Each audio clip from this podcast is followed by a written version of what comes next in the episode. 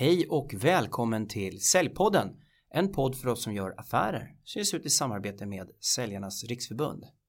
Jag kommer now switcha to English because today I have an international guest in the studio.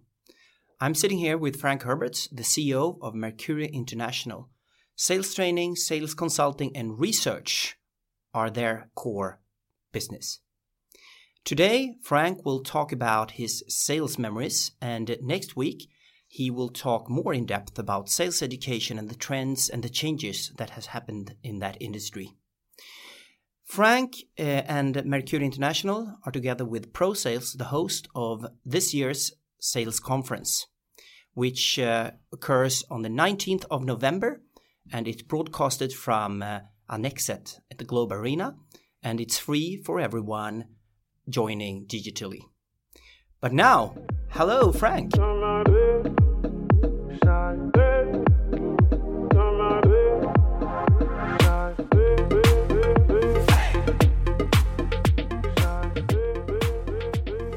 Hello, Ken. How are you doing? Uh, very well, thank you, and thank you for having me today. It's very nice to have you here. And I need to say this uh, because uh, people might ask about the nepotism here. I'm on the board of Mercury International, so I know you as a very experienced uh, sales leader, CEO, and nobody knows the sales education, sales training industry better than you. This is my words. Thank you very much. I doubt that a little bit, but I have 25 years experience, and so I know it for a while. Great. And when it comes to sales memories, I guess you have some. Yes, of course. I have some. I have some good ones, and I have some not so good ones, and I'm looking forward to share some of that with everyone today. Are you a positive person or a negative person? Do you want to start with the good ones or the bad ones? Well, I am a very positive person, um, so that means I always think that things are becoming better, mm. and that is why I would start with the negative ones. Okay, and then good from spin. there move to the better one. Good spin. You could work in American uh, foreign policy. uh, yeah. Let's talk with your your memories when it comes to the the in quotes bad memories.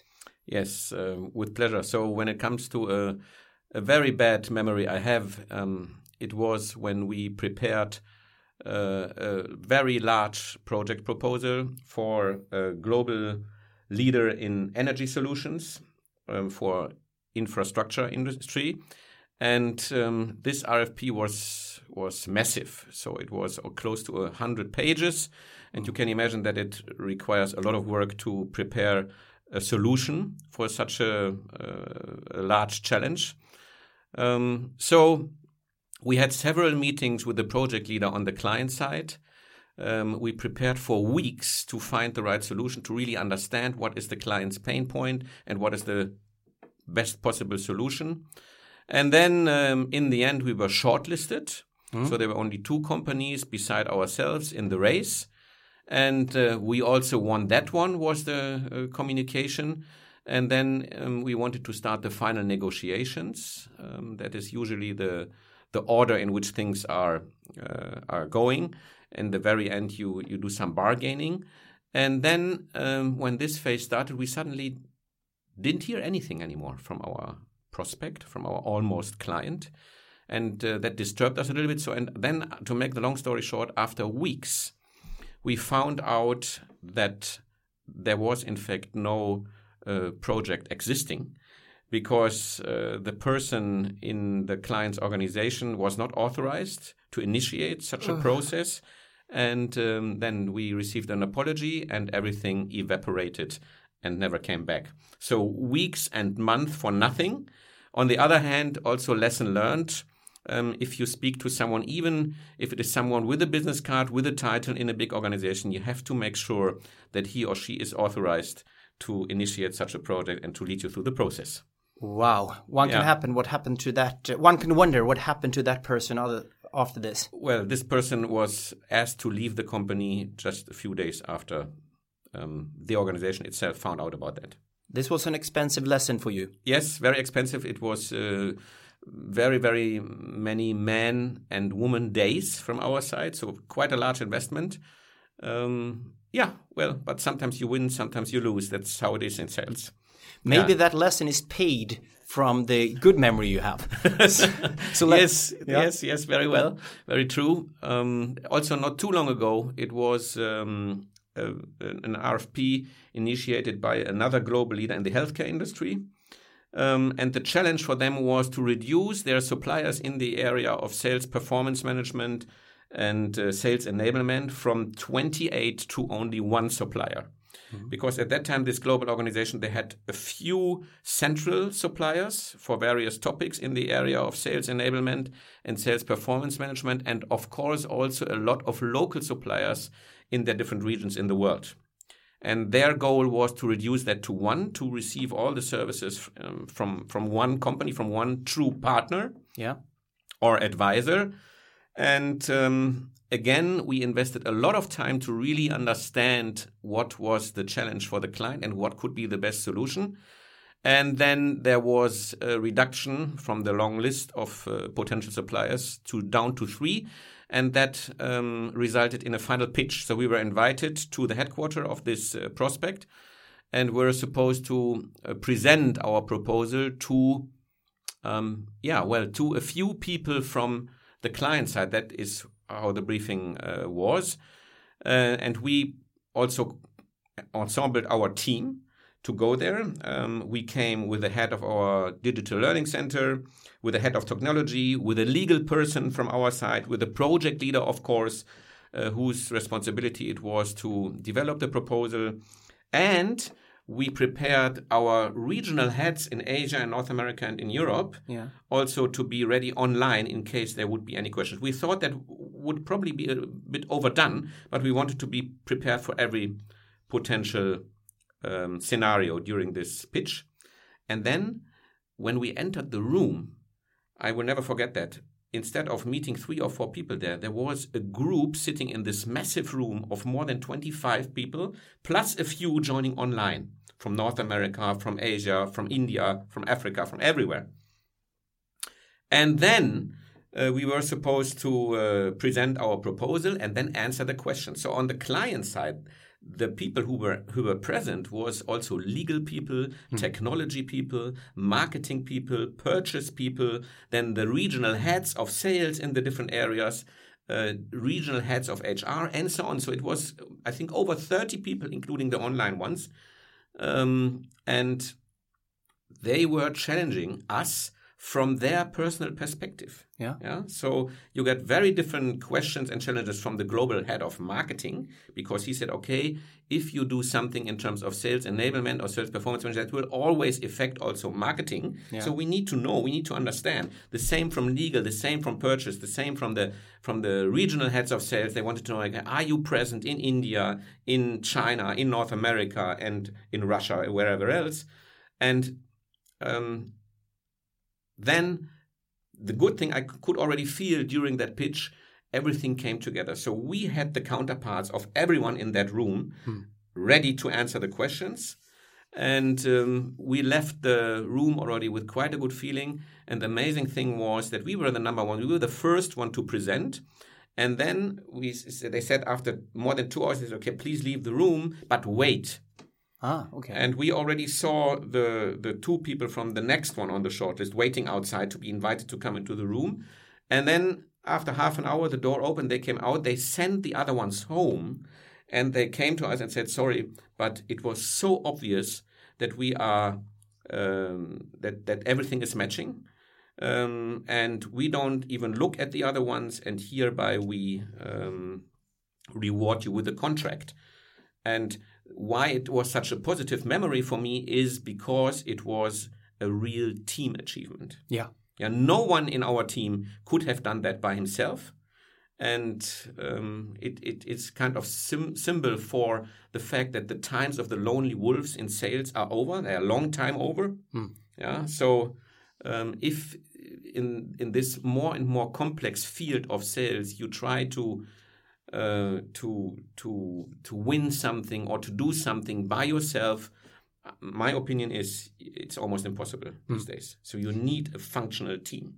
So this this is actually the definition of complex sales when it when it also requires preparation and teamwork in order to actually succeed. Absolutely. Totally correct. Yeah. Uh, preparation is everything uh, but that is, by the way, something I have seen so many times in, in, in my career that if you have a great success, it's almost always based on a very, very good preparation. Hmm. As someone once uh, told me, um, to succeed in sales, but probably also in other in other fields in business, it is only one percent inspiration and ninety nine percent transpiration. Yeah, but even if you prepare something, um, let's say unexpected will happen during a sales meeting. Yeah. Can you tell me about the most unexpected that has happened in a sales situation for you? Yes, I can. Uh, I have one very outstanding memory uh, in my mind, um, and that was regarding a global leader in IT infrastructure mm-hmm. based in Asia.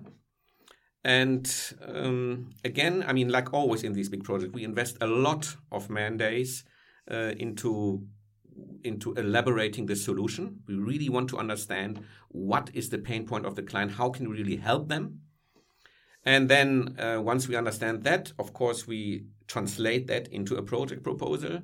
So did we here in that case. And um, we were at the end of the process also rewarded with a contract.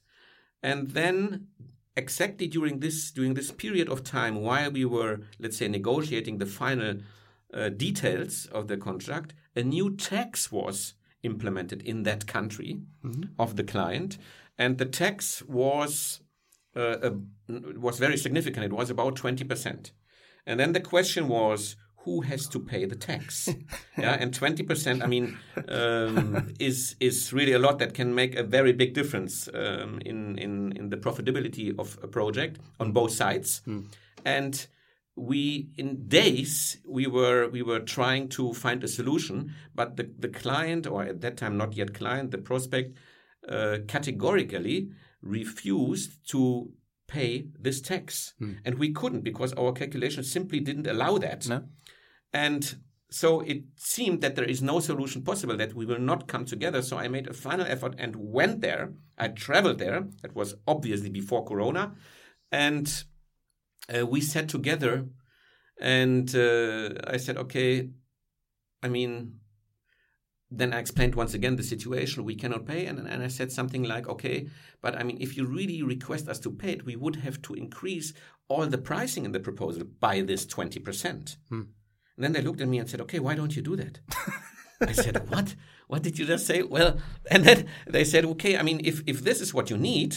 To increase all the prices, hmm. the total value of the project proposal by 20%, and then you pay the tax, that's fine for us. So the surprise was based on obviously uh, wrong communication or misunderstandings. Hmm. We didn't discover, neither side did discover the difference between paying the tax and bearing the tax. Yeah. The tax. Hmm. So they had no problem in bearing the tax, but they didn't want to pay for it hmm. for whatever reasons. Hmm. They explained later legal reasons. Hmm. Yeah. So um, suddenly everything was fine and we had a solution and everything went went perfectly well after that so, but I was I was questioning very much myself, my own ability to communicate. Hmm. Because if I am falling in such a trap after yeah. so many years of experience, but okay, the, again, the lesson is um, don't take anything for granted and and always try to go deeper um, and not to uh, just accept a position. You have to understand the interest behind. Yeah. that's one of the very basic rules in negotiations. Yeah um, distinguish between position and interest. And obviously, I failed mm. in doing that here. Mm. But this is actually a very good a advice. Surprise. yeah, very good advice. Actually, yeah. even the most experienced salespeople can do mistakes sometimes. But uh, the good thing here is that you actually uh, discovered it in time. Yeah. yeah, yeah, yeah, in the very last minute. Yeah. Well, uh, many people who go into sales meetings or standing on stage and so on, they have a ritual or something they do before. Do you have anything you do before you go into a sales meeting? Did you prepare in some way to, for today, for instance? Yeah, absolutely. If there is, but that is uh, not only for sales meetings, that is something I try always to do before any kind of important um, activity or meeting or presentation.